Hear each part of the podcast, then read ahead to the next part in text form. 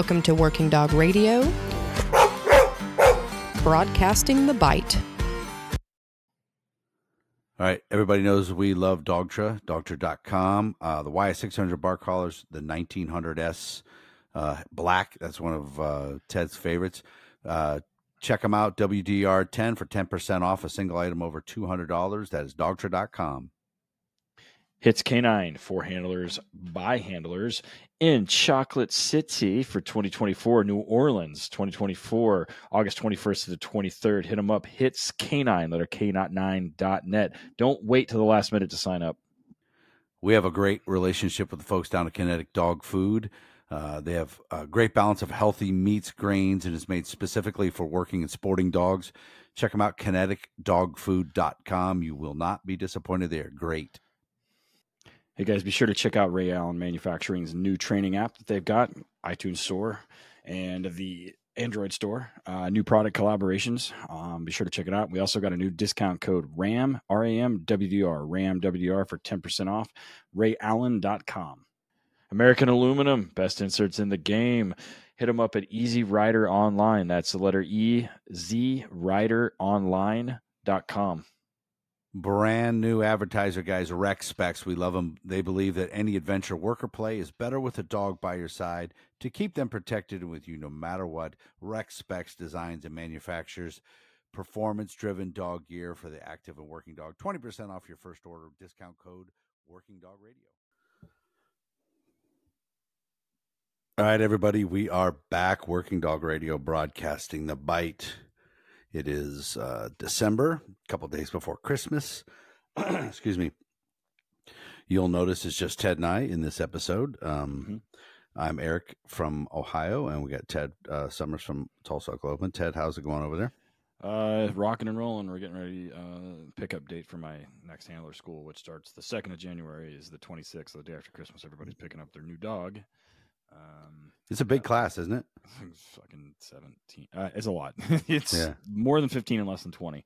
Um, so it's a wow. it's a lot of handlers. Yeah. So it's gonna be fun. Um, that'll be also uh, the state of Oklahoma just require well, starting January first, um, is going to be requiring a minimum of a four week class, 160 hours uh, to even get your letter to test, to even get certified. Oklahoma is one of those states that we have a mandatory state certification, and to even get the letter to test, you have to have a 160 hour course from an accredited place. So, um, should be interesting. We've had one before where it was just a week that required, um, but they moved it to four weeks. So uh, I'm not complaining about it. Um, so I've we've been doing four week classes forever. So is what it is. That and I've been working on the new 501 for Oklahoma. Um, kind of what you guys do with PK9A, but uh, it's called the Oil Capital Canine Fund. Um, and it's dedicated to just uh, Oklahoma canine teams. I'm going to bring, uh, we're going to donate dogs, hot and pops, and then um, bring in guys like you and maybe Rigney, Michael Kamisic, um, and all those courses will be free. All you got to do is show up. Um, so it gives um, some teams in Oklahoma and of the region that may not have access to instructors like you or those guys, or have the ability to go to hits or uh, hold the line conference or whatever, and get actual hands-on instruction um, from that. So I've been fucking rocking and rolling on that.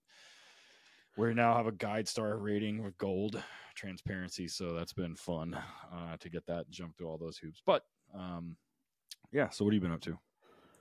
Um, just uh, had some guys in from Michigan, just did some work. Um, I'm booking my e-collar without conflict seminars like crazy. I got four or five of them booked. Uh, a couple were just, you know, iron out some details. We'll be out in California, Indiana, Philadelphia, um, Alabama. Going to go to Alabama here pretty soon. Oh, nice. so it's been pretty good. I'm looking forward to coming over to Tulsa, doing that stuff over there. I haven't done one in Oklahoma yet. Um, I don't even know if, if I've had anybody ask. Maybe. I think maybe. But um, you know, getting a lot of people have um, you know, reach out and they're like, "Yeah, I want to get you here," and I give them details, and they go to their admin, they come back to like they said, "Fuck off." Yeah, especially here. Yeah, right. Which is why I'm doing the 501. yeah. So yeah. yeah. Ohio's can be the same. Um, you know, I ran one at my place. I, my plan is to do another one at my place in the spring but I don't know if I'm going to be able to. There's a lot, um, you know, I got a lot of them scheduled in the spring. So, um, but just yeah, rocking and rolling, doing all that stuff. Uh, getting um, a lot more SWAT teams and tactical units using the funhouse. Get that that part gears up pretty heavy in January, January, February, March. Uh, get a lot of guys in there using the place for that because you know it's there's no windows, it's pitch black, so you can run nods at nine o'clock in the morning. You don't have to wait till nighttime to train. Um, you can make it black, dark, dark, like crazy dark in there. So, and you have heat, and there's heat. Yes, heat and, and four bathrooms. bathroom. Yes, that's most important part of anything is everybody wants to know where the shitter is and well, it feels good in here. Um, training when you're cold really sucks, but yes, it does. So, anyways, um, we are. Uh, what are we going to do tonight? You tell them. Well, okay, so I, have been living with this for a while. Um, you have not. right, this so, is new. Yeah, it's new for you guys. Um, so Ohio just passed uh, recreational marijuana, um, and every time a state goes from restricted to medical or medical to recreational, everybody loses their collective fucking minds. And the sky is falling. People freak the fuck out. Uh, there was a goofball trainer in Illinois, like when it happened there, talking about having to kill dogs, and I mean, it just like I've never seen such a like adverse knee jerk reaction to something like this. In like you'd thought that they like legalized like drunk driving or, or like you know they they I mean it's it's insane. So um kind of hopefully, and Oklahoma has had it for a while. We actually just voted it down uh, to go recreational, um, and I think a lot of that in part is because, in our infinite wisdom, our legislators allowed uh, the weed industry to write the legislation, uh, which you know ended up predictable for the medical side, and uh, it's turned into a shit show here, and I think voters are kind of sick of it. Um, so we voted it down to like 70 30 uh, wow. So uh, yeah, it was in resounding. and I, I got to be honest with you, uh, I had a class going on during that, like while that vote was happening, and uh, I had admins and um, district attorneys and you know whoever legal guys um, at these departments being like, um, "No weed, no weed, no weed. It's going to pass." The next day, they were like, um, can we change our mind? No. so it's been uh, it's been an interesting and for i don't know eight months before that um, it was we were kind of in limbo because it uh, I, I, mean it, it, became a question of can we should we shouldn't we? And i just told departments i was like look if it passes in november um, i'll do i'll add the extra odor for free and then you recertify no big deal um, but it didn't happen. So even after that, I had departments then switch again, go from three to four odors. Um, so and then I've done some dogs. Uh, I did some dogs recently for Texas, which is still illegal, illegal in Texas. And they're like, nah, we're not, we're not fucking with weed. We don't care. Um, so there's certain places in Texas where they have a catch and release program for possession under a certain amount, and they're just not fucking with it. So, in certain places now there are certain places in Texas where they are definitely about it. But uh, so yeah, right. how's uh, what's going on in Ohio? Everybody's freaking out. Oh yeah, well, you're right. So before the vote, um, you didn't know how it was going to go last time they voted, which I can't remember if it was last year or two years ago. He got crushed, but you know the the um, sentiment had changed. It's funny because when they made it medical um, it took the state forever to roll out because they put it under the board of pharmacy. It took them forever to roll out. Where can you get it? What are the rules? Because you know when you vote, when you vote something in, they the legislature still has to craft the law, right? Um, yeah. And that's so that it's a little shady. So they vote in the recreational and then now the of course the politicians are trying to add riders onto it and push agendas and everything like that instead of it definitely isn't doesn't come out to be the um, the intent of the voters uh, what they really wanted. They thought well, no it's politicians doing politician things. I mean, right. yeah. so before it came out i was down with the uh, state highway patrol. They still have some weed dogs and uh, they uh, they said well what do you think? What are you going to do? And i said guys don't fucking panic and get rid of all your dogs or retire all your weed dogs. Do some research. There are state cases, a lot of them around this country, and this kind of one of some of the things that Ted's going to go over during this this podcast. That um, where state supreme courts have said no, even though it's legal, you can still use the dogs. But of course, the highway patrol, in their stupidity, panicked and just retired all of the weed dogs. Yeah. Now the you only reason two, you guys have two state level cases too that. Yeah, and we'll talk about that too. Yeah. The only reason why the highway patrol can do that is because they have a piles and piles of money. Right. These other cases come from agencies that can't afford just to get rid of their dogs. But OSP gets is able to do a bunch of shit. Some of it's stupid because they just screw it. They have a, a massive budget. They have a lot of money. Um, and then a lot of agencies just can't afford to do what they're doing. So they're uh, they're panicking. We're going to talk about we're going to talk about some case law stuff, and then we're going to talk about um, some of the most moronic and idiotic things that I'm hearing that trainers are telling agencies, st- yeah, states, and everything that they can do. The biggest con artist things I've ever heard and we're going to kind of delve into that just a little bit. I've got some stories from the other side too, from the prosecutor side. I'm talking with some of those people. I'm like, "Did you go to law school?" I'm like, yeah. I'm like, "You need to re- get a refund." Like, what the fuck is going on? Um, so you know, I just to kind of like level the playing field here. Let's just set one thing, and and I the only reason this is fresh in my mind is because I had a conversation yesterday with a, prosecutor or prosecutor's office. And you know for a group of people that are super particular about um, nomenclature and like word choice and you know i mean lawyers are are i mean they they're they write they talk you know they're very good with the english language. They have to be right? So remember everybody remembers when clinton did the whole it de- depends on what the definition of the word is is right? So mm-hmm. um a lot of times that we're interchanging the word legal and regulated and I, I talked to a prosecutor yesterday, and he's like, "Well, weed is legal." I'm like, "No, it's regulated." Mm-hmm. There's a difference between those two things. My seven year old niece can go into a convenience store and she can buy a Gatorade or a Red Bull or whatever. She cannot go in and buy cigarettes, alcohol, or marijuana those substances are regulated and they're regulated by state statute. They're regulated by through any number of ways whether it's a prescription deal and if it's not a prescription then it's regulated by age and it's regulated by amount and each state has its own thing for marijuana anyway. Um, so there's a fundamental difference here and i think when we start using the word legal versus regulated we start veering off into territory where which i'll tell some stories later where there gets into it gets us into a frame of mind where we start kind of like ad hocing any probable cause or reasonable suspicion if if it involves weed at all, which I think is is an error, um, an error in admins and an error in prosecutors, um, regardless of the legal status.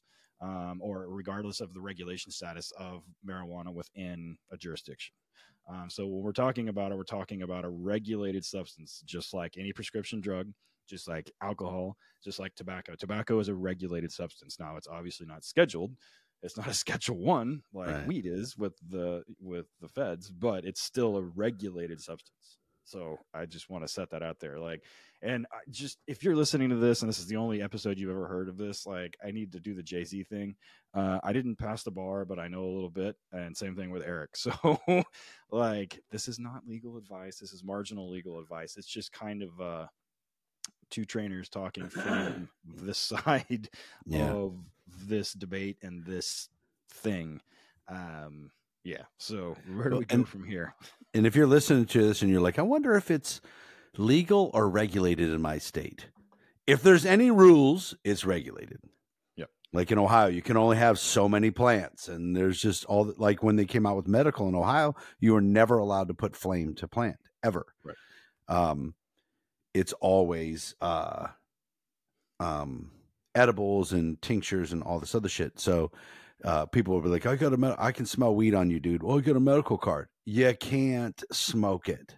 So and that's going to be interesting to me how they deal with that because they had passed medical and then they're you know doing the regulation of the of the recreational how does that change can all you do we we don't need medical then i guess unless you're just trying to get it to where it can be a prescription um, but they still can't smoke it. So um, and then that, there's another status here too. So we have medical right? Everybody understands what that is. We have recreational which everyone understands what that is. And then there is a third status called decriminalized um, which is like North Carolina and North Dakota. There's several states that have done it. I think Nebraska's. I got a list in front of me here. Nebraska is like decriminalized, and it depends. For example, North Carolina, um, it's illegal, but it's decriminalized up to 42 grams or an ounce and a half. Whereas in North Dakota, same thing, decriminalized up to 14 grams. Um, and then the status in those two states varies in terms of recreational or or not. So there's a lot of convoluted terms being thrown around and I, don't take this the wrong way but i'm not really uh, willing to take a legal advice from a marijuana user about the legal status of yeah. there. So like obviously they're going to advocate for it, which is fine. I, whatever. I mean, it's fine. Just like I don't listen to people that are alcoholics talk about how they can stop anytime they want. So yeah, they're really Ohio's going to really heavy, heavy regulate uh, who can sell, right? Where can be sold and who can sell it. I believe they're already saying you cannot sell it if there's alcohol uh, yeah, in the same establishment. And in Oklahoma, because we shot ourselves in the foot, uh, Oklahoma was the, I think it is still the cheapest place in the country to get a, a, a license in terms of growing, which itself um, brought a lot of um, criminal elements in. Um, there's some things about it that you have to be um, an Oklahoma. You have to be an Oklahoma resident to be able to own the land to grow it. So we have a lot of people doing effectively a straw purchase or like a straw grow, mm-hmm. and the grow is actually owned by um, cartel or Asian um, criminal gangs um, and some other stuff without getting too far into it.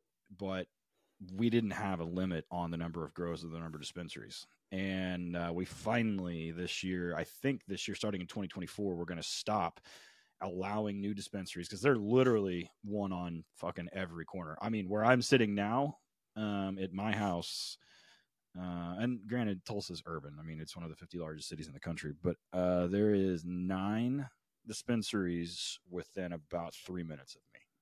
Wow.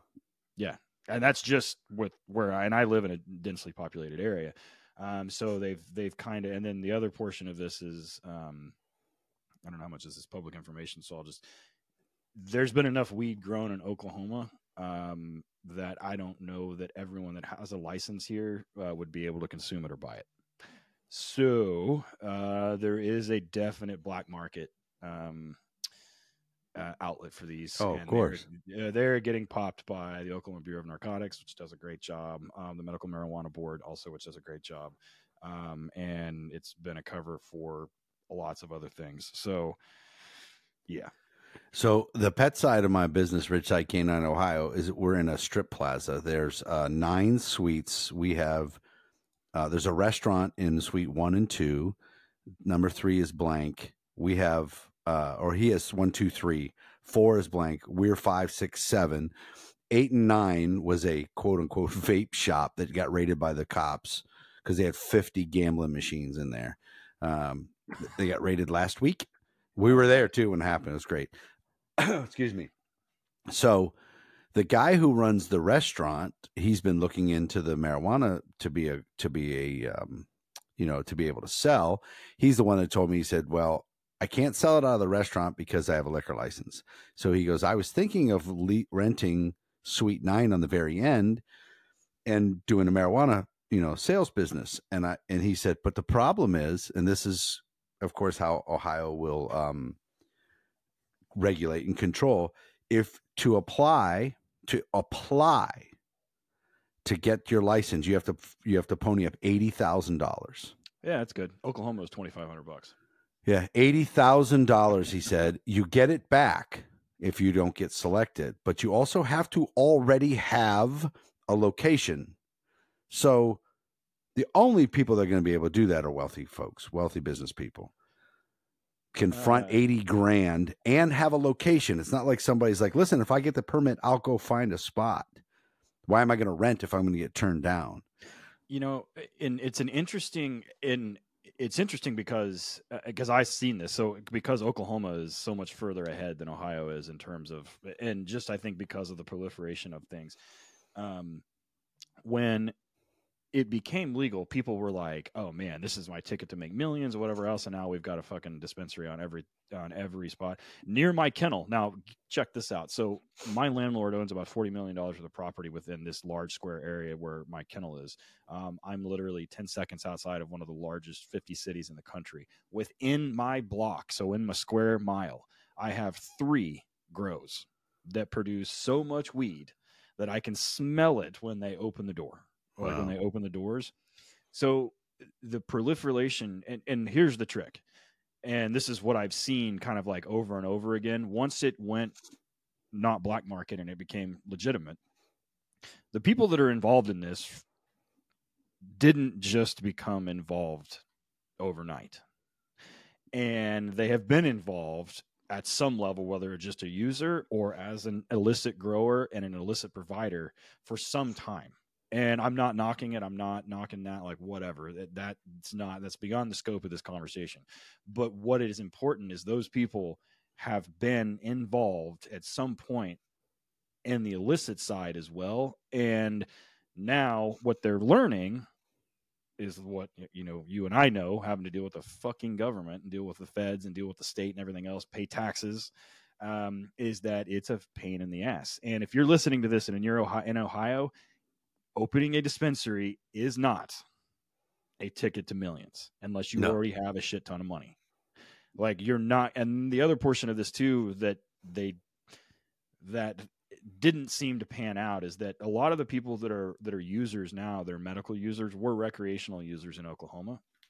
And there are some that are legitimate medical users, which is fine. And I'm all for it. If it helps you with seizures or glaucoma or whatever your medical ailment is, I'm all for it. That's fine the trick here is, is a lot of your customers also were involved in the illicit side also and making it less or more accessible and legal doesn't necessarily mean that you're going to have a ton of extra business from that side. You'll definitely get some more but it def it's not going to explode. Like you're not gonna you're not gonna have you know 400 fucking soccer moms being like oh i'm gonna get I'm going to get baked every morning. Now that's not going to happen. No, uh, and I'm not advocating that. So if, if, you're listening to this and you're in Ohio and you're like, man, this is my ticket to millions, that's not. I'm right. telling you right now. And Ohio made it so employers can decide. Um, you know, can you uh, smoke if you work there or not? Um, they they they're allowed to say no, but I do believe they just they just said that uh, it can't be used against you for employment, uh, like uh, if you apply to a job. The only time that that's different um, is if you have a DO, uh, a Department of Transportation job. Yeah, right. Um, which, yeah. like, whatever. Like, shit in fucking New Jersey. If you're listening to this and you're in New Jersey and you're a cop, they can't test you for it anymore. I think Ohio might be headed that way, dude. As far which, as you know, I mean, it's neither here nor there. Here, if you do, um, a lot of times the only thing that they ask is they say if you do a drug test uh, for a non-DOT job and or that requires some DOT stuff, um, they just say, you know, just do you have a medical? They just want to copy or just want to see your thing. They don't give a shit why you have it. They just right. want to see your license or your permit. Yeah. So, um, and and for those of you who are listening to this and you go fact check me on the eighty thousand dollars, keep in mind I didn't look that up. I got it from a guy who runs a restaurant in the plaza where my fucking business is, but it seemed a very specific because he already tried. But anyways, we're gonna go ahead and take our first commercial break. When we get back, we're going to um, Ted's going to roll out some of his 180 pages of uh, documentation he has there about court cases um, that show from different places that show uh, that you do not have to get rid of your weed dogs. That um, some state cases, including a couple from Ohio, and I do believe there is a state that said, "Yeah, fuck off, no dogs." Yeah, there's four. Yeah, so, so. we're going to say them both. You know, both sides, so you can. Um, so hopefully, some prosecutors that don't know, you know, where, which way to go can listen to this and go, "Okay, cool. Uh, let me." put some shit in writing and find out. So um, we'll be right back. All right, we just finished the Hits Canine Training Conference this year in Phoenix, and what a great time it was! What a great turnout, great instructions.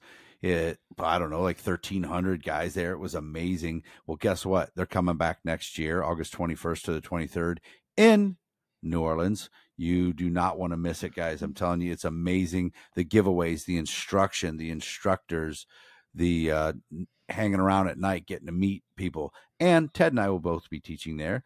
Um, if you check them out, hitscanine.net or check them out online. They're everywhere, hitscanine.net. Um, sign up next year. Do not wait. We had a lot of people that waited too long and had to stay at a different hotel than host hotel. I'm telling you, you don't want to miss out. You will not find a larger conference to go to. It is by handlers, for handlers. You definitely don't want to miss it out. Hits k9.net, New Orleans 2024. We get it fueling a working dog can be tough, but they need high quality food to give them energy and nutrients they require for work and keep their gut healthy for everything that we ask them to do. Kinetic dog food is a great balance of healthy meats and grains and is made specifically for working and sporting dogs. They have a full line of foods and supplements available. Supplements are actually really cool. They have a weight gainer and they have a, an electrolyte one too, which is uh, we actually use the kennel uh, it's so hot all the time in Oklahoma. Uh, and they've been working to perfect their line with thousands of dogs in hundreds of departments across the U.S. And you can buy it locally or you can buy it online at Tractor Supply and Chewy. So hit them up at Kinetic Dog Food. That's going to be good for Instagram and Facebook. Just spell it out. And then kineticdogfood.com. Or you can send out a text. Like if you have a question, you can call them and just talk to Dave, area code 513 615 6904. And that dude loves to talk about nutrition labels and what's actually in the food you're feeding versus what they have. So hit them up, Kinetic kineticdogfood.com. We are pleased to have with us on the show as a sponsor Rex Specs Canine. They believe that any adventure or work of play is better with a dog by your side to keep them protected no matter what. They design and manufacture performance dragon gear for the active working dog. You can use a discount code Working Dog Radio to get 20% off your first order. But what do they make? Specifically, they make goggles. And it's great for dogs that have pannus, which is a genetic thing with their eyes, but it also prevents uh, sticks and stuff for. I had to think about this for a second. There's because I don't want to just read this because it sounds like I'm just fucking reading it stick seeds, ducks, it's rocks. Okay rock, uh, yeah, but it sounds like I'm fucking reading it. We're pleased to have as a sponsor Rex Specs Canine. They believe that in any adventure, whether work or play, is better with a dog by your side to keep them protected with you and no matter what. Specs designs and manufactures performance driven dog gear for the active and working a dog. Uh, specifically, what do they make though? So, if you wanted to get some goggles for the dog, which is great protecting them from UV rays, sticks, seeds, ducks, right? Hunting dogs and rocks, FEMA guys. Think about tracking or working in thick cover, rotor wash, uh, dust and sandstorms, nasty basements or attics, or at the range. And specifically, they have interchangeable lenses. They got a dark one and then they have a clear one. Uh, used by professionals worldwide. One of my favorite things that they actually make is the Ear Pro. It's something that we use all the time. So one of the things that we do at our handler schools is we do obedience under gunfire with a handler shooting and with backup shooting, and move uh, from target to target. And the dogs actually wear the Ear Pro while we're working all the time, and we treat it just like we treat a muzzle. So the dogs will muzzle up, wear the ear pro, wear the muzzle. We're good to go. It knocks it down between 18 and 24 decibels, all made in quality in the United States. Rex Specs, R E X S P E C S dot com at Rex Specs Canine, letter K number nine on Instagrams and the Facebook, Working Dog Radio for your 20% off. All right, everybody, we're back. Working Dog Radio, broadcasting the bite. I hope you guys enjoy our sponsors. You see, we got Rex Specs as a new sponsor. Yeah. Uh, don't forget, Ray Allen is a new uh, discount code. You guys wore out the old one, we really appreciate it. So they came up with a new one. Make sure you check the sh- show notes. I still see online every once in a while people like it doesn't work. I'm like, because you're four months too late. So, um, Ted, so I talked to you the other day. I was like, "Hey, man, I need some. Let's talk about some states." yeah, the day that got. And he's like, "Well, dude, I got a lot." So, uh, kind of just hit on some real good ones, and you know, kind of. I don't know if there's similarities, differences, why they ruled this, that, if they cited each uh, other, anything like that. So I made a, a like I kind of have a multi like I have a couple of lists going of a bunch of case law stuff. One that I've been talking a lot about, which is not relative to this conversation, but kind of would give you an idea of how I got here, is the whole time on bite thing, um, which I've got a bunch of cases that are relative to that that specifically mention it. Um, that's outside the scope of this conversation, but I've had one um, going with all of these random weird state cases and Fed cases that have to do with weed. Um, and then our buddy Michael Kamisic from uh, Sheepdog Consulting. If you're not go. We need to have him back on. I need to fucking when yeah, we have him at a conference, we'll get him. We'll nail, nail him back down. He always has good stuff to talk about. Michael's awesome. Uh, Michael helped confirm a lot of the cases that I had already set aside um, to talk about, and has a great thing on his website um, about that. Just kind of like details all of these cases, and there's a bunch of them they fall into two categories. Um, they fall into um, a list of marijuana cases uh, related to dogs and odor. Now, these aren't because there's some cases that are in this list, like from Pennsylvania, from Oklahoma. Like with the state supreme court in Oklahoma has a case outside of a dog search that says that the odor of marijuana is sufficient to establish probable cause to search a vehicle. Um, ironically enough, the same day, the state of Pennsylvania so the exact opposite. So it gets kind of like weird. So the stuff that I'm going to talk about specifically deals with we're going to talk about you and me specifically deals with dogs. Um, where uh, and that they all follow the same pattern, whether they grant or deny. So initially, you know, somebody gets popped. Um, the dog is used to get into the car. They find weed or they don't find or whatever. Uh, and then during a suppression hearing, um, an attorney makes the argument that the dog was not there or shouldn't have been there in the first place or whatever it is. And they try and get a suppression. And they fall in these cases fall into two categories. One where they deny the motion or one where they like they affirm it right? Like yeah they give a suppression or no they don't.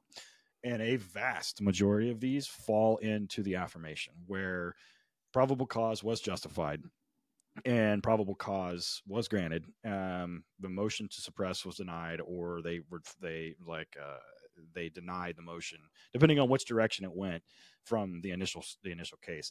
The one thing that's interesting about all these is um, it, it they fall back to basics, right? So when we talk about bite work, or when we talk about apprehensions, right, Eric, when we're teaching you, you handlers, the thing that we talk about is Graham, right? Mm-hmm. Three prongs of Graham. You got to have these three, and then we kind of get a little deeper. I have something I call the fourth prong of Graham that I teach to handlers. Um, it's a little different. It's a little more it just goes a little step further just to kind of justify some extra things. Um, so, but we always fall back to basics. Um, and everybody wants to kind of like separate dog work from the rest of police work because they're dogs and they've always done it. And I don't understand why. Uh, I mean, I kind of conceptually do, but I think it's because it's an easy thing to say. Um, so they're just on the federal level, um, they're at the upholding there's really only uh, we got one case uh, in the Second Circuit, two in the Ninth, and then one in the Tenth Circuit. Um, so we have a total of five cases that affirm that the odor is sufficient to establish probable cause. So if you're in one of those districts, the second, the ninth, or the tenth. Um, but the thing about those cases is they follow a similar fact pattern. So um, Garrett, well, U.S. versus Garrett is in the second. Lugo U.S. versus Lugo uses Lugo and U.S. versus Gray is in the ninth, and then DeLuca is in the tenth. They all follow a very similar fact pattern. So the argument would be that if it popped up in say the sixth with a very similar fact pattern, that not to create an issue, you would think that the Sixth Circuit would fall in line. If not, then we're asking for Papa SCOTUS to get involved, and I don't think anybody really wants that. So. specifically for Ohio, there are two cases, and the only reason that I picked these one because you're in Ohio and we were just talking about it. And two, they're very new. They're from 2022.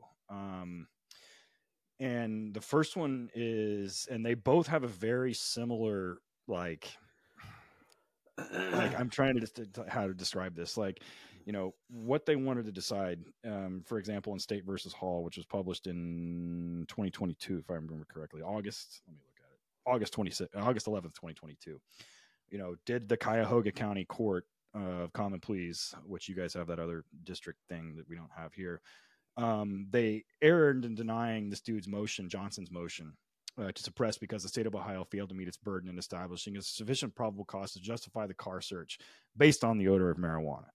Um, so they go through and describe all these things. At the end of it, they basically said um, the trooper's testimony that he smelled the odor of mar- raw marijuana when he approached the vehicle was sufficient probable cause to search the vehicle, even if drugs were determined to be legal. And it's interesting because we're going to have another guest on next year. Um, several of these cases, in fact, this case specifically talks about um, the difference between medical marijuana and what they put in quotations is low THC hemp. And both were semi or legal at the time, at the time this case happened. Um, even outside of that, they still determined that the court, the uh, Cuyahoga County Court of Common Pleas, they affirmed, and the motion to suppress was denied. And the same outcome came in State versus Johnson, which was published the same day. Um, and it was also the troopers, and it was the exact same line of logic. And that line of logic follows um, pretty much a very similar pattern through all of these cases and all these state cases. The one from the Tenth Circuit is probably the best like written one that it well i'm a knuckle dragger but in terms of being able to easy to understand and very well written united states versus deluca. Uh it was august 20th 2022 i don't remember. It's the, the actual um i have the link. It's on another computer but i don't have it here. But um, they basically have made it um, they've been making the argument that we've been making for a long time um, and it is essentially that and they talk about hemp in this one too like hemp versus thc like how do you know? And you know what if and what if not? And even if hemp was added to the list of the four controlled substances that the dog was certified to alert on the dog's alert on top of all the other reasonable suspicion that we already have to even get the dog out and extend, extend the stop so you don't have a Rodriguez violation would still give rise to a high probability that a controlled substance was in the car as four of those five substances, assuming the dog was trained on hemp, that the dog could detect was illegal. Thus, the 10th Circuit found that the officers had probable cause to search the car regardless of whether the dog was trained to alert on legal hemp or not. And it kind of goes back and forth to that, you know, it, like I said, it falls back to basics, right? Like establishing reasonable suspicion and then establishing probable cause. Those skill sets for guys that do this routinely are where these cases are made, not in the training of the dog. And we still have to kind of default back to Florida versus Harris, which we've talked about at length on this episode on this podcast multiple times. But it's the uh, it's the records case, and it's a certification case, right? It's the one that says that now that we have to be certified. Uh, you just do. Um, you guys have a state OPOTA. Uh, we have CLEET. We have ours, but a lot of my guys do national also. Uh, but you have to be certified by a bona fide third party. We and in that case, they say that it is completely reasonable that you can be 100% accurate in certifications. I mean, in fact, the certification standards kind of demand it. Um, and you can be upwards of nine. I don't remember the actual word is verbiage, but it's 90 something percent of the field. And it's still the, the accuracy of the dog and it still be accurate. Um, so again, it's a foundation thing. Like, do you understand how to develop and articulate reasonable suspicion? Do you understand how to develop and articulate probable cause? If you can do those things, you can still get in. And the example that I give to people on this is, and with district attorneys, we talked about fun stories with idiots. So I have a semi local district attorney that through a gun case. So a handler stops a car, finds weed not a single person in the vehicle is over 21, which means that possession of this substance is not legal at any at any stage. It's not in the correct container, which I can talk about all this shit in a second, but it's not in the correct container. It obviously doesn't have anybody's name on it. It's probably over the amount of weight, right? So everybody's under 20. They also found a gun. And the prosecuting attorney kicked it for everyone in the car because she was afraid that the defense would say they have a medical card or she just didn't want to touch the medical. She didn't want to touch marijuana. And I kind of laughed at her and I was like, that's honestly, that's fucking stupid, is what I said. And she's the one that I said, Did you go to law school? Because you need a refund. And she got kind of bent out of shape. And I was like, Well, let me ask you a question. And if you're listening to this, kind of run this through your mind. Take weed out of the equation in this stop. You stop a car full of a bunch of minors. And in fact, let's go one step further. You stop a bunch of car, everyone in the car is over 21. But you smell alcohol. What would you assume? What would you do? And I mean, she blazingly told me, Oh, I would assume that they've been drinking and we would pull everyone out of the vehicle and do this and that. And then we would start giving field sobriety tests and determining this. And because of that, they're being detained down the line. And I said, So, okay. Now we're dealing with two regulated substances here. And she was one of those no weed is legal things. So it's one of those status arguments. And because and I'm not here to debate whether what's more dangerous, alcohol or weed. I don't really care. But the argument is she's scared of pulling people from vehicles and searching cars be, with the odor of marijuana, but has zero problem with with alcohol, which right. fucking floors me. And I thought this is an isolated incident. It's not. It is a hundred percent not an isolated incident, and it fucking floors me when I hear it. What's going to be funny here is I know a bunch of guys that are like, we are going to start crushing people with marijuana OVIs, crushing them with well, DUIs from marijuana. And so, how, and then we get into the what I was just talking about. How mm-hmm. do they even establish reasonable suspicion on that? Like, everyone knows what weed smells like, yeah. right? Everyone that's ever listening to this, that you're a cop and you've arrested somebody for weed, in your report you wrote some version of based on my experience and education i know what weed smells like i know what the odor of marijuana smells like burnt and unburnt and in fact in one of these cases from ohio the trooper smelled the odor of and it was in written down as raw marijuana yeah so then we get into the argument of what about edibles and then what about concentrates when they use the little vape pen things there's very very little odor and in fact it doesn't even smell like marijuana it smells like cookies chemical and, yeah, it smells like cookies and cotton candy and shit or whatever. Yeah. The, the, so, um, which they've tried to do that here, but how are they going to test for it? And then you have to go down the whole road. We've already done that with alcohol testing and everything else. So, um, the one thing when that I will tell you when it happened in Oklahoma, everyone was like, "Oh, people are just going to walk around with weed in their car, da da da da. We're not going to be able to stop them." I'm like, "No, if you think about it, you actually have a lot to investigate now, right?" So,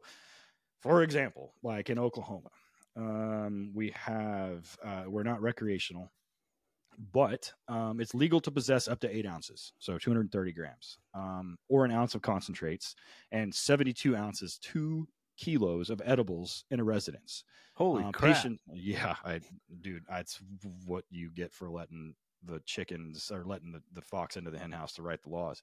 Patients are able to possess up to three ounces in public.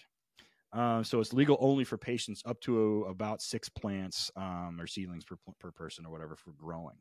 So my thing is, these are all regulations that have to be like enforced, right? Because this this is the way of the law. Like for example, the medical side for Ohio is the and this is vague. It just says you guys are allowed to possess a 90 day supply. Like, what does that mean? and it has to do with the dosage. And I'm sure the prescription says, you know, you have to take this much, this much often. And so, whatever. So just like a normal, like if I go get an antibiotic or if I go get blood pressure medication or whatever, I get a thing from the pharmacy that has the control number from the Oklahoma Bureau of Narcotics that has the actual number of the prescription, right? And I get it from a mm-hmm. prescription pad, right? So you can look on a pill database and make sure that that pill is what's in that bottle, has my name on it, right? I can have the entire prescription I, in public. Mm-hmm. Um, if I were to be driving around and get stopped and I had a blood pressure medication just out of its bottle in my little cup holder, they could technically charge me with possession of a controlled substance not in proper container. I did it before. Exactly. Day, right? Charge people, even it. though obviously blood pressure medication is non-narcotic. Same thing with antibiotics. But the point is, the law states this. So in Oklahoma, when they issue you your flower, they call it flower here, the the, the raw material, the plant um, it is in a thing. It's like a little. It's in a container, and in on that is a prescription label, right? It's got to have the correct. It has all kinds of shit on. It has the THC content, it has a name, it has the control number, it has all this other stuff because we have regulations where everything sold in the state has to be grown here so they can trace it back and blah blah blah blah. So all that shit supposedly is on the thing, but you can't just have it in a fucking Ziploc baggie. So you have to have your card. You got to have it on you. You have to have the weed in the thing, like in the little container. And these all have to be investigated. And there is a citable offense for each one of these things, but you can't investigate unless you get them out of the car to look at it. Yeah. So it becomes this chicken or the egg argument. And I don't know of a district attorney in this country that would say if I walk up to a car and I see an open container, say you see a little fifth a pint of vodka with the cap off of it. Find me one district attorney in this country that would be like, I'm not going to prosecute this case as an open container. Right. Yeah. I, I, mean, they look at me like I got a dick growing out of my forehead when I give them the comparison. They're like, well, that makes a lot of sense. And I'm like, it's not rocket science. Like, I'm not even a fucking attorney. Yeah. Like, I mean, it's not like I, to me. I don't. I don't understand the disconnect. They don't adapt well. So let's talk about. Um. So the the first big state that had to that got everybody's attention was Colorado. Colorado legalized, uh, yeah. you know, did their recreational marijuana. That's when you hear the guy from Illinois saying, "You got to kill them all, and we're going to yeah. kill dogs, and we're going to get rid of everybody." What What does the Supreme Court in Colorado say? So they had the first big case, uh, People versus McKnight. Um, that was the big one that came out, and that was kind of the first. Um, that was kind of like the first like high level test of a like does the odor of marijuana give you sufficient cause to search the vehicle uh, and people versus mcknight and they actually have some other cases um, they have people versus mcknight people versus gadberry people versus lopez uh, and then there's one that starts with an r uh, people versus Rest- restrepo i think is what it's called um, but McKnight was kind of the big one. It came out in 2020, 2019, uh, 2019. So was a sniff of a vehicle by a drug dog trained to detect the odor of marijuana a search or a sniff pursuant to Article 2, Section 7 of their Constitution, of the Colorado Constitution. If that exploratory sniff was a constitutional search, what level of suspicion did police require prior to the utilization of the drug detection dog trained to detect the odor of marijuana. So there's kind of some wonky there's like two levels here. One, do we even have suspicion that something some other crime other than marijuana is going on? Two, um and we all know because of several cases, Caballes and blah blah blah, and U.S. Jones and all these other ones, that a, an exterior sniff of the car does not constitute a search or luggage or any of that other shit.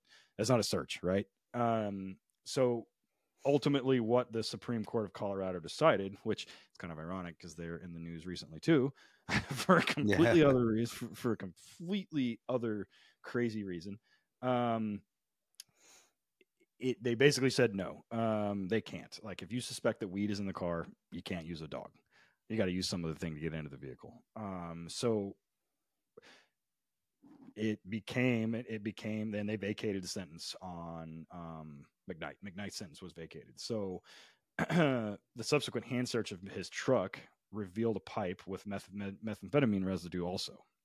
So the majority of that, um, they said that the dog's name is Kilo, by the way, uh, was not alerting to the sin of a lawfully possessed marijuana, uh, but that he was he was alerting to the odor of mar- of uh, methamphetamine. Which everyone that runs a dog that's had any experience on the road knows that dogs can find RS without a doubt. Um, they can find trace, I mean, transfer, like, which is the whole odor of, not the presence of argument, which is outside the scope of this conversation, but that's the point. So um, they concluded that a sniff from a dog trained to alert to marijuana constituted a search in Colorado that must be supported by probable cause and justified under exception to a warrant requirement. So, such as like the automobile exception. So, one of the three exceptions for um, searches. So, the question became is the proximity to the house in which the drugs have been found nearly two months earlier relevant because that's where they found this dude coming out of a high trafficking area or high drug known known drug area and to the probability of the contraband under the state law would be found in his truck would be something other than marijuana. And it uh yeah so they ended up getting rid of weed dogs. And hmm. uh, which is weird because there's a ton of um tribes there's a ton of uh reservations in colorado. Not a ton they're all in the southern section. Uh, and it's still, with the exception of five of the 326 recognized tribes, it's still illegal for because they're under BIA um, control, the Bureau of Indian Affairs, and it's still a controlled substance. But there are five reservations, or there are five tribes that have legalized it. But so yeah, uh, People versus Night was the kind of the first big one, um, where if you you have to have some other reasonable explanation to say if you have a dog that finds marijuana that you're not going to find it. Like, how do you know? So, Yeah. uh, which is an impossible fucking. I mean, which is impossible. I mean, well, I don't know if it's impossible, but with uh, short of it being like a controlled stop or like an HSI or DEA thing, I, I don't know that you're gonna be able to say, yeah, 100 percent of the time. So get rid of the weed dogs. But um, but yeah, they've had some the other states um, that were in that category. Obviously, Colorado is the big one. Um, within the other states that denied it, um, California has People versus Shoemake, um, and then we have the Colorado ones. Illinois has People versus uh, Stribling, I think is how you say it, or what it is. Maryland has Lewis versus State.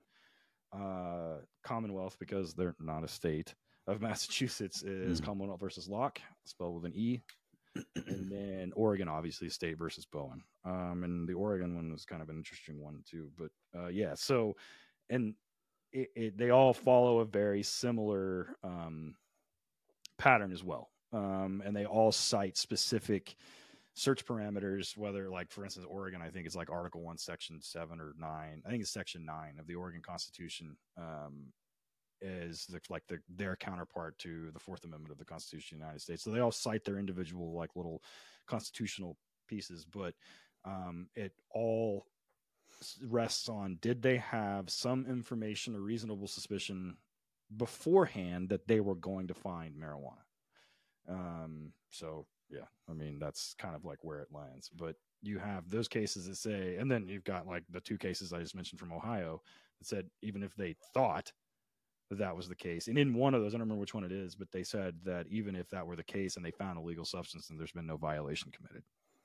Like, I mean, they had reasonable suspicion and then they had probable cause. They had reasonable suspicion that there was criminal activity occurring.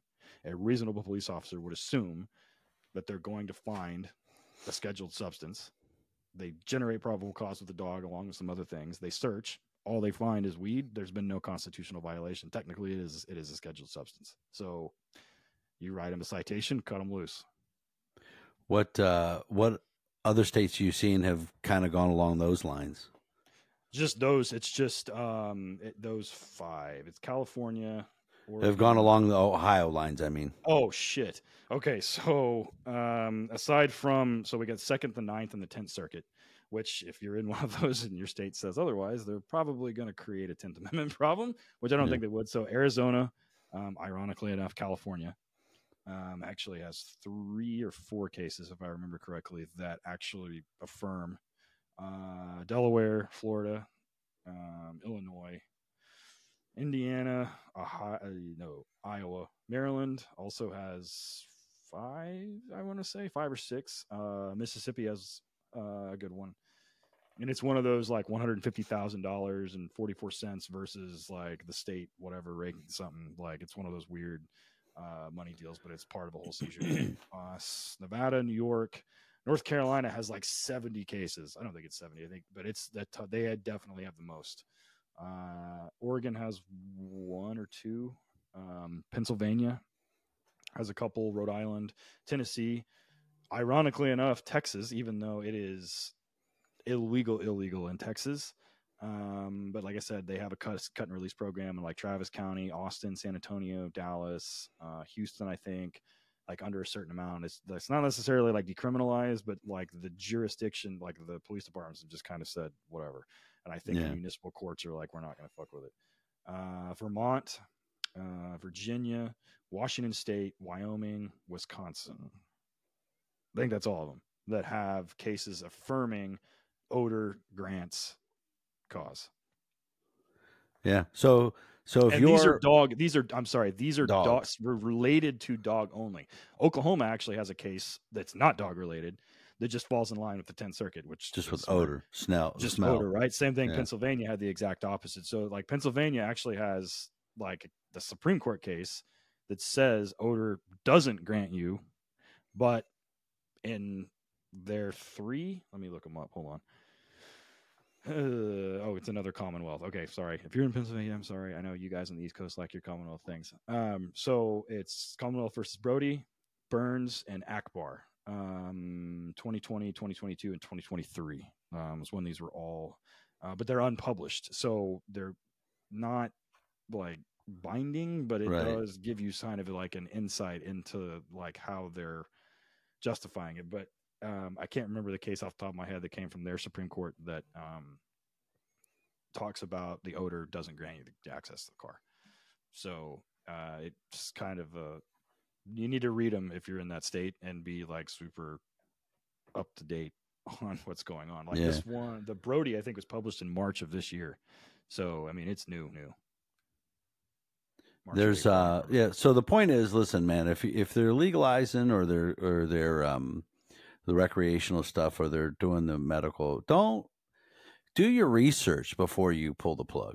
You know, um, it's it, you might be good and you might you might not be. You might have to get rid of the dog. Um, I, I think the uh, uh state highway patrol here in Ohio was super short. And that's the thing is a lot of people have been asking me, agencies calling and asking me what they think, and I'm you know just telling them send them to sheepdog and things like that. I'm like, it's it's worth your time to to buy a subscription there and you know and go through it. But yeah, but the the reason why they call and ask is because they don't have the money to get rid of their dogs.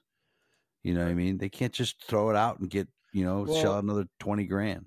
So if you're in one of these states, just a state, I pick one where it is legal, um, and or it is. See, even I do it, it where it's medicinal and well, it's specifically it's medicinal. Um, if you run the dog and the dog alerts, because like I said in Oklahoma, uh, my guys, um, I'm not going to mention the agencies, but have snagged millions of dollars um, with illegal transport, right? And we have a transporter's license in the state, so they pull a car over, they run the dog, they're like, "Fuck, I got 600 pounds of weed in here," and you're like, "Oh, here's my transporter's license," but and or they don't have it or whatever it is, right? So very rarely do legal transporters transport black market weed. Um, so there's a deal right. here in Oklahoma where we had a tractor trailer stopped um, in one of my counties, and uh, they were transporting like four tons of hemp from Colorado to Tennessee or vice versa. Um, they had armed security with them. When the stop happened, they ran in a separate no, car. Lord. Yeah, right. That's something you do when you have a completely legal substance, um, or a completely, uh, you know, you're on the up and up. Anyway, um, they ran the dogs. The dog alerted. Um, they found a bunch of hemp, a bunch of hemp, but they also found some not hemp in the car uh, or in the in the trailer. Anyway, um, the the inevitable outcome that happens is this: you have a legitimate stop, right? So you have whatever. It's a fog line violation equipment, they're a stop sign. They're speeding. I don't know. Whatever your reason for stopping them is.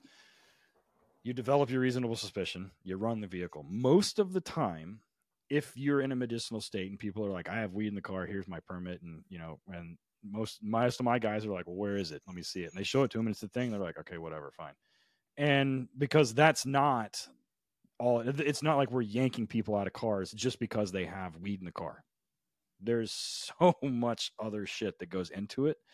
And if you inevitably get to the point where you run the dog because they deny, you know, they're driving, they're not tra- they're traveling, they're not driving, or one of the other bullshit that they do here too. You develop all these things, and then you say, "Look, at this point, I'm kind of convinced that there's other. You're not saying this. You're thinking I'm kind of convinced that there's other side kind of illegal activity going on here. We run the dog, we get an alert, and then you do find weed, and now you have to do a compliance check. But what it does is it also gives you access to the vehicle. So, but we're doing a compliance check at this point, making sure that it's in the container, it's got their name on it, it's under the amount, they have all their shit in order, they have their permit, blah, blah, blah, blah, blah, all this other stuff. And if there's no constitutional violation, or if there's no violation, I'm sorry, not constitutional, if there's no violation of those statutes or those laws, you cut them loose with their traffic ticket and tell them to have a nice day.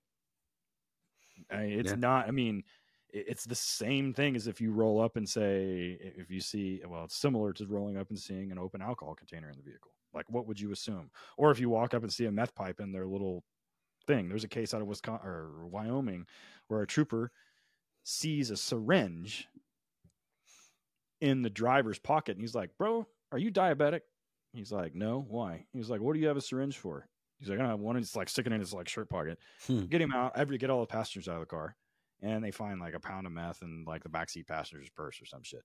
So there's so much other stuff that goes into it than just a dog alert. Um, so don't like these cases that we're talking about are like specifically aimed at dogs and right. weed. So, all right, guys, you got a lot to look up. All right, we're going to go ahead and take our next commercial break. When we come back, we're going to talk a little bit of training and some of the dumb crap that we're hearing when it comes to related to uh, keeping your your marijuana trained dog in service. So uh, stick around. We'll be right back. We'll be back. Right, some of our oldest sponsors are the Perkinsons down in North Carolina at Highland Canine Training. We love those folks. We see them everywhere. All the stuff that we do, we go to, we have a good time with them. But the fact is, they're really good dog trainers. They're really good dog people. They got full courses uh, in person and online. They got a trainer, uh, dog trainers course uh, that you can go down there and learn how to train working dogs, uh, pet dogs, everything. Uh, they do a lot of business stuff on there. Um, but one of the best things they have is an online supervisor course. The course discusses topics such as proper selection of dogs, handlers, proper deployment, and FLSA issues.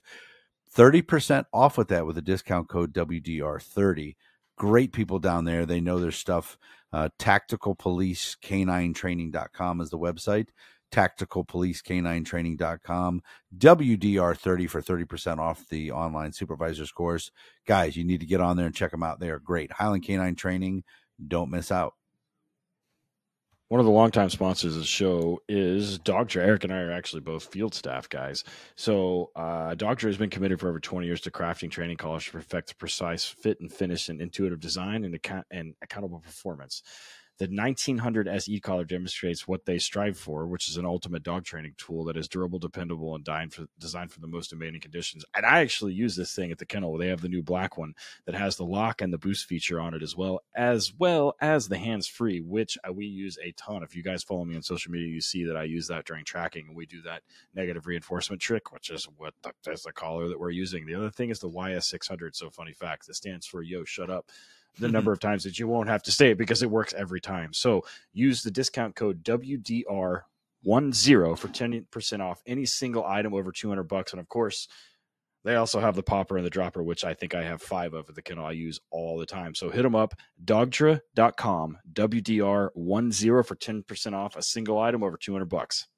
It's no secret that Eric and I love Ray Allen Canine Equipment. We use their products every single day. The mission statement says it all to be a world leader in quality and innovation of professional canine equipment for police, military, Schutzhund, and ring sport. To exceed our customers' expectations and to deliver on time every time at a fair price. We full heartedly believe they held true to that since it's our go to one stop shop for everything. Like they literally have everything but the dog, the handler, and the patrol vehicle. Everything else they got. They got it covered. So hit them up at Ray Allen com at Ray Allen Canine on the socials. They got a new training app and they got new product collaborations. Oh, and we have a new discount code RAM WDR, like RAM R A M W D R, like Working Dog Radio. RAM WDR for 10% off. Hit them up, rayallen.com. It's no secret that I love my ALM suit from Arnaud out at ALM Canine Equipment in sunny Las Vegas, Nevada. I've had that thing forever. Eric affectionately refers to it as my Carhartt suit because it's so thin.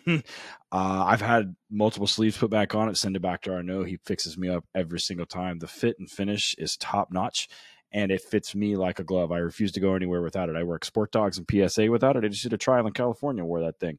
I work police dogs pretty much every day of the week, and then I use it for personal protection dogs as well. So hit ALM Canine Equipment up on Instagram and Facebook, and then go to AL M K9, letter K number nine, equipment.com and use the discount code WD radio for 10% off of your first order. And this is completely custom. So made to measure, pick your colors, whatever you want to do. Arno will work with you. You can make it as thin or as thick as you want, but hit them up. ALMK9equipment.com. Dreamed of having your own kennel, but don't know where to start? Horizon Structures has taken all of the guesswork out of building a kennel Everything is pre built to your specifications and preferences and then assembled and dropped off on your land. Boom, new kennel. Hooked up to your electric, hooked up to your water, put dogs in it that day. And those things are amazing. You've got to see them to truly believe them. Get on the website horizonstructures.com. You can custom build, you can buy one that's already built, go off of their design, come up with your own design. They'll work with you. Uh, they always are running discounts on the website with ready to go kennels. The kennels are already ready to go. There's always discounts. Horizonstructures.com. Check them out.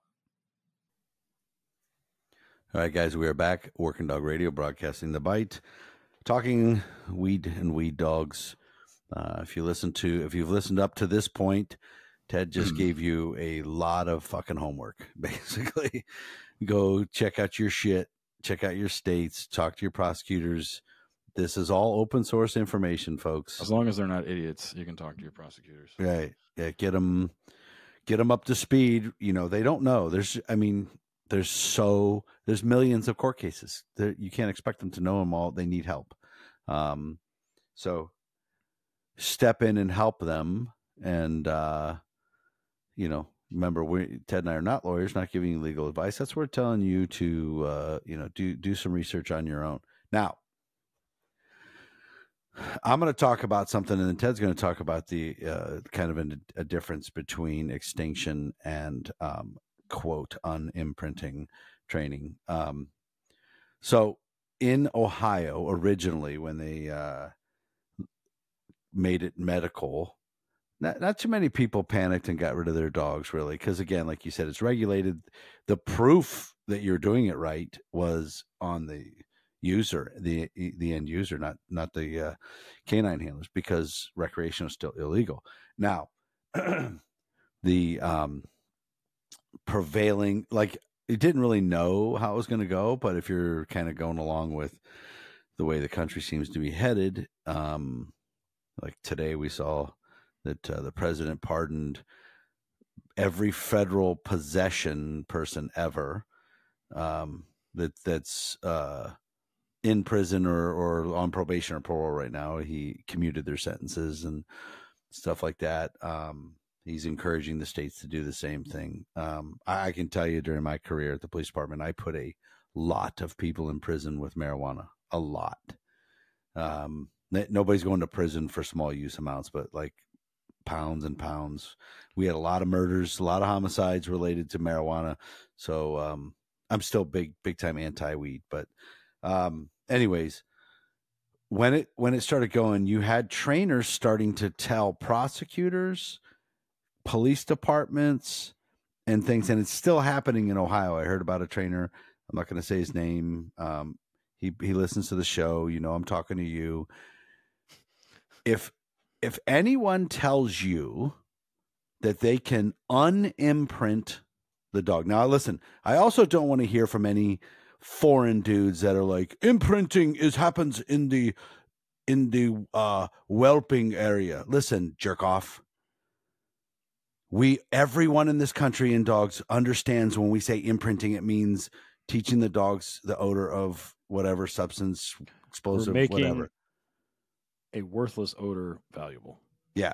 stop stop with your bullshit little crap. Everyone knows what we're talking about. But anyways um so everybody they're telling there's some trainers out there telling like huge organizations that they can unimprint the dog. And what they're actually just doing is putting marijuana in a box or they're putting it in a filing cabinet or they're putting it in a vehicle. They, when the dog goes to sniff it, they just hit them on a 127 on a Dogtra e-collar. Uh, Shout out to Dogtra. Yeah, that's their that's their they they believe that they can smoke the dog on the e-collar or rip his head off with a prong collar choke chain and that will unimprint him it's the most ridiculous bullshit I've ever seen. I don't ever heard. It's there's some dumb shit that is said and happens in in this canine world. That to me has been the dumbest. The That's that and people who say that the dog can tell the difference between a gun and a cell phone in a person's hand. Oh, that is a dumb one. I've heard that. I, I had somebody ask me. I did. I was at a training and I said, uh, you know, police department can't make yourself know the dog will find you and he will bite you, blah, blah, blah, you know, the announcement deal. I had somebody ask me, they're like, does he know if you're saying police or sheriff's department? Like, which one? I'm like, of course he does. Oh my gosh. I didn't know how to answer that. Of course, I don't want to be rude, but uh, I thought he's not Scooby Doo.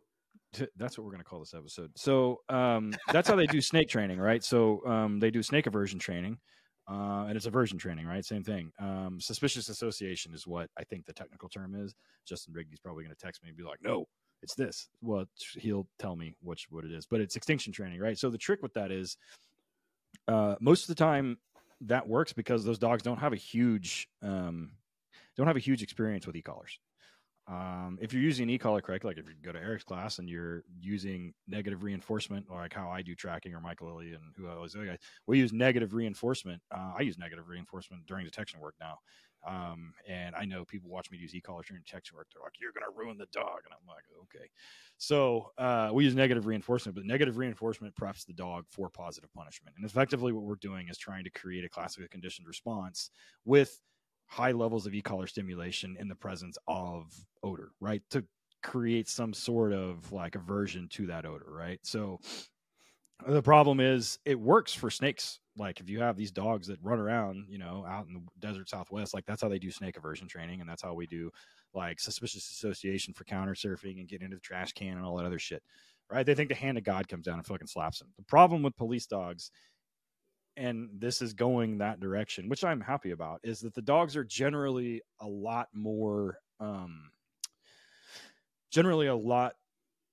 They've been exposed to e-collars a lot more, um, either good or bad. The issue becomes in this method that Eric is talking about is does is it fundamentally clear to the dog why he is being plugged in like a Christmas tree?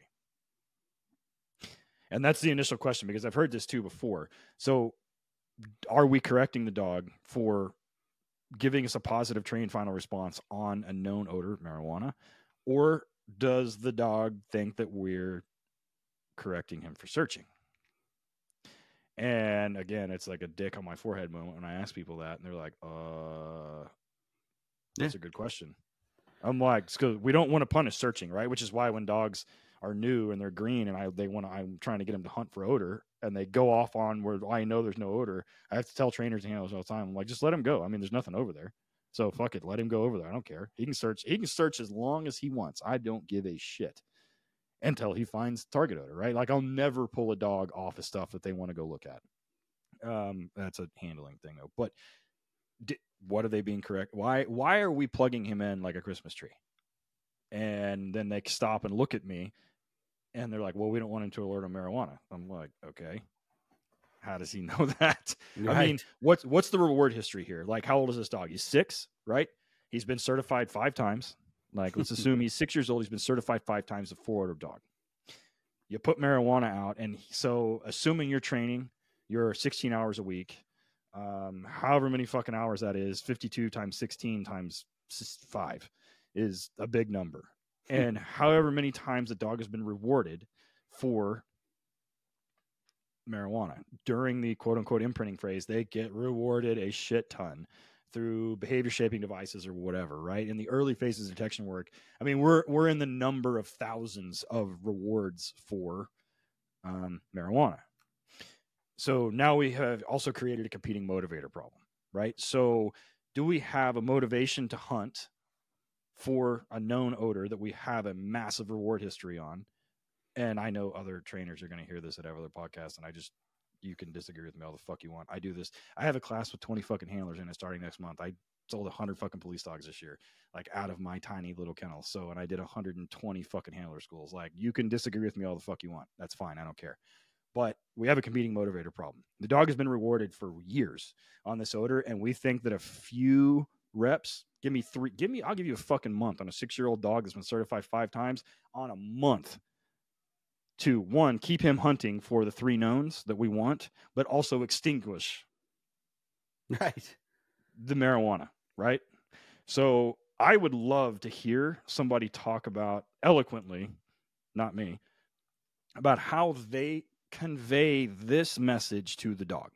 Now, we can do it without the e-call. You just stop rewarding him over and over and over again. But then we create another problem. Does the dog understands that we're not rewarding him because we don't want him to search that anymore, or are we not rewarding him because we don't want him to search?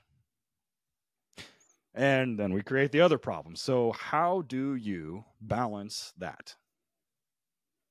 Yeah, and these dudes, it, dude, these guys are putting weed in the seam of a car, and when the dog goes and smells it and gives a change of behavior, lighting them up as a like a Christmas tree, as you said, and then are like, yeah, but now he won't go to the car. No shit. you don't say, man. Positive punishment is a motherfucker. A lot of times, it's a singular learning event. There's a reason I don't touch hot stoves. Right. I'm saying I've done it once and I learned not to do it again.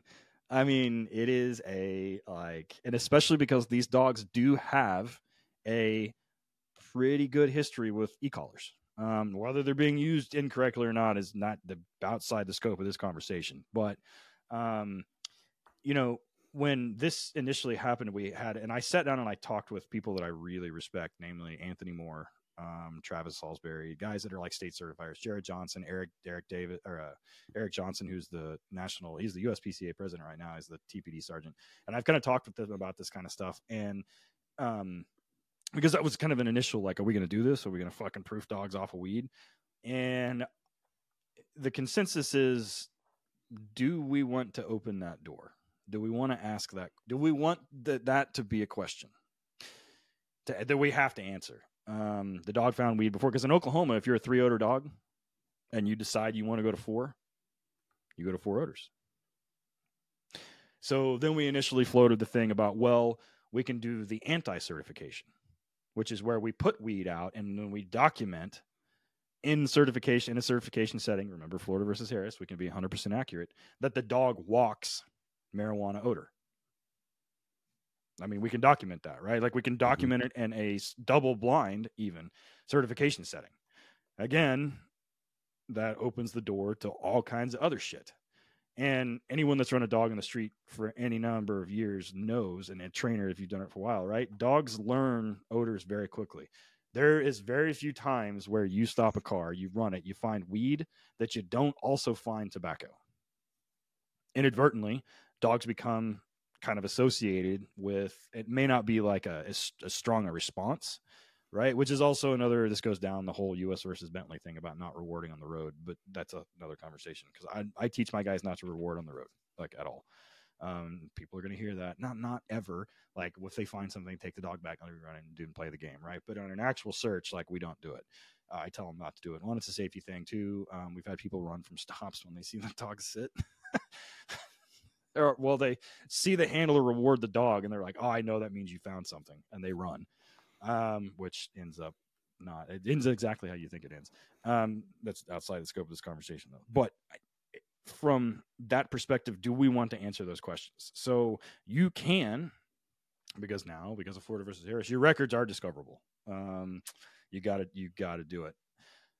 When we do our in service trainings on thursday nights we have weed out. Um, I have the uh, the three three odor dogs run weed also, and then I tell the handlers I'm like he's fucking blew off weed, so you need to document it. So in training, they're documenting that the dog is walking odor, that is walking it's questionable a certifiable odor that they're not certified to find, right? And it's a single blind. All of the almost all the time, with the exception of a few like skills nights in our in service, everything is blind, uh, single blind single blind, not double. Um, we do double blind once for every well once a quarter for every handler because whoever puts the because there's always two me or Jaden or whoever Jacob and there's two of us there all the time. Somebody puts the odor out, somebody acts as a certifier, and then so then like like last night for example, Jaden put the odor out, and then we had one of the handlers run, and I acted as a certifier. I didn't know where the fines were, so I was able to call alerts at the same time the handler was doing. So we did a double blind, and I had the handler documented the double blind. Um, but we still put weed out so, um, and then they walk it. I'm not real sure that states and bona fide third parties need to be in the business of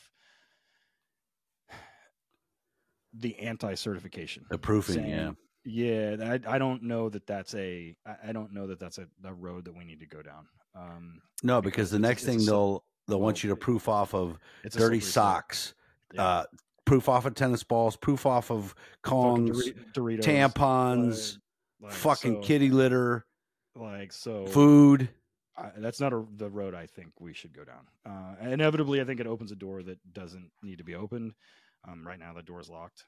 and a lot of times people don't even know the door is there. So I don't know. I don't know that we need to go down that road. Uh, I certainly don't want to go down that road. Um, Fuck no.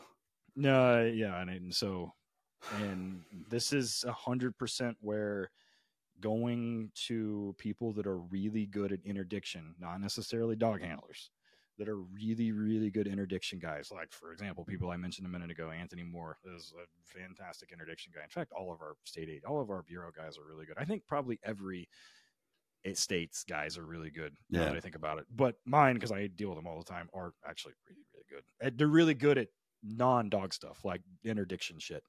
Yeah. And they're the people to talk to about that and about what I'm talking about. From I'm, we're specifically talking about the the nuts and bolts and the pseudo semi sciency side of the whole extinction training thing or whatever D imprinting or whatever word we're using now.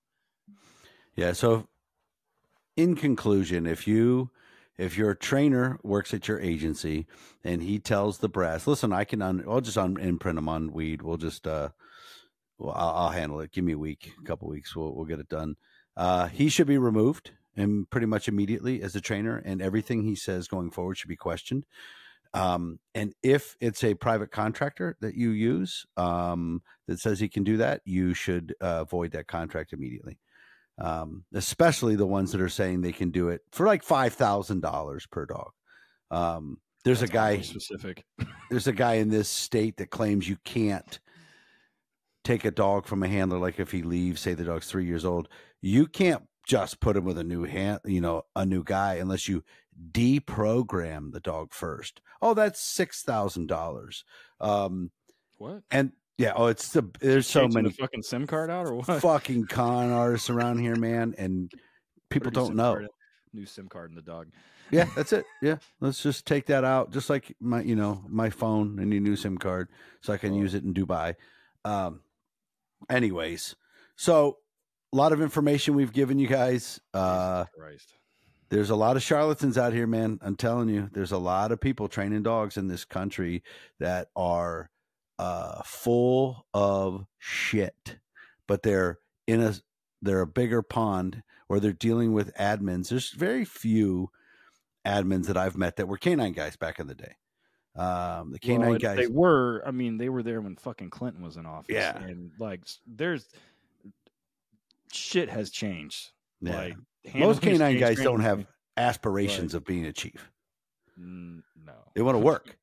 yeah, you know what I mean? They want to find drugs and find bad guys. Yeah, yeah. I mean, get... yeah. Most of those guys were like canine handlers back in like the late '90s, mm-hmm. and mm-hmm. like there has been that's back when they were fucking people up in Florida for like stealing fishing poles and shit. Like that's mm-hmm. Kerr versus West Palm Beach territory. And oh yeah.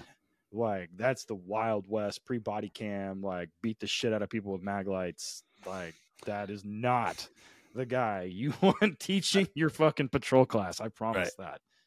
I feel attacked just now. yeah, Eric's looking up like, are you talking to me? He's like trying to give me the signal. He's like, are you talking to me? that that D cell maglite was fucking legit, boy. Sounded like a shotgun when you put it up here like that. Um. So, anyways, uh, we got uh pay attention because we're gonna have another guest on. Ted alluded to it earlier, probably end of January, beginning of February. A little bit deeper insight into some things. There's some things that are going to be happening that um some folks are going to shit their pants. So we gotta don't freak out. Yeah, just we're not going to get into it. We're not going to let it out. So don't freak out we'll see what's up. Um, and, and and we'll get to talk to some people. In the meantime, Ted, uh, where where you can, can you be found? Oh man, uh, probably working on this 501 and uh, doing handle schools uh, for foreseeable. Like I'm taking next week to like semi off, um, and because I won't have any green dogs, I'll have a few police dogs, and then January 2nd, it is fucking eight to five every day. The bazillion handlers. Uh, but yeah, other than that, you can find me on social media. Ted underscore Summers on the Instagrams. Uh, working underscore dog underscore radio. Um, then we have the 501 is ock9fund.org. Uh, it's ock9fund on Instagram. Um, and then Torchlight Canine and Torchlight Pets, letter K number nine is if you want to see pets, uh, we have a, I have it called a kick a pet. Its name is Sadie. It's a little white thing like this. is tiny and it's a biter. But I have pictures of her. They have pictures of her on there. We have a bunch of pit bulls, and so um, yeah. If you want to look at pet photos, that's that's yours too. What about you? Uh, yeah, uh, Van S Canine, um, Ridgeside Canine, Ohio. Uh, on the Van S side, keep an eye on. I'll be putting. We make flyers up for all the seminars that I got. I'll be putting. I put one up the other day for the Dothan, Alabama one. Um, and I've got a. I'm just going to be putting a lot up here pretty soon. Um, going to be over at Penn Vet with the doc. That's in April, I think. I can't remember. I'll have the the dates on that. Um, but Penn Vet's got me coming over to do that that class for them, and uh, over in Indiana, I've done. A, we've you and I both have done a lot of seminars in Indiana, man. Those guys Indiana put out money. They work. Yeah, Indiana yeah. and Pennsylvania on both sides of Pennsylvania, both in Philly and in uh, uh, Pittsburgh area, mm-hmm. a lot. So yeah, shout out to Penn Vet guys, Doc, up there. They're they they do a lot of work there. Yeah, sure. they're they're good, man. I, I remember during COVID, the only place that was bringing us in for HRD seminars were in Indiana, and uh, we rock and rolled over there, man. That Central Indiana Canine Association yep. brought us over there. I've been over there Kyle twice Schaefer for them. Boys. This is a new one. This is a different group, but uh, should be filled up. So, anyways, guys, thanks for checking in and. Uh, yep. Uh, check out our sponsors, and we'll see you on the next one. You got your reasons, I got my wants. Still got that feeling, but I'm too old